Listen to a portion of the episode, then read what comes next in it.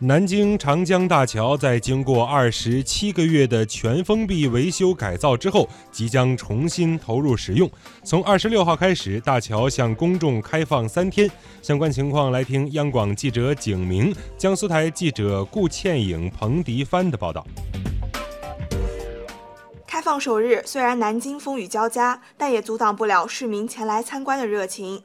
对很多人而言，大桥不仅是一座通车的桥梁，更是一份情感、一缕记忆的载体和见证。七十二岁的玉栋杰老人特意冒着大雨来大桥上看一看、踩踩点，寻回五十年前那张照片指向的大桥某处。我们当年呢是六八年从上海学校分配到南京来的，正巧呢大桥通车，我们三个同学呢在这个地方呢照相的。我们呢也约好了，五十年以后就半个世纪再在这里照相，很有意义的。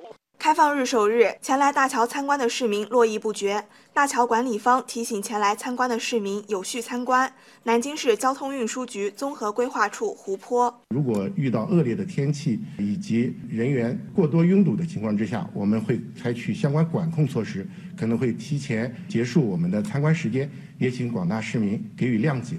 据了解，自2018年12月29日12点起，南京长江大桥公路桥恢复通行。南京长江大桥公路桥恢复通行后，全天禁止非本市级外地号牌车辆通行，全天禁止危化品运输车辆通行。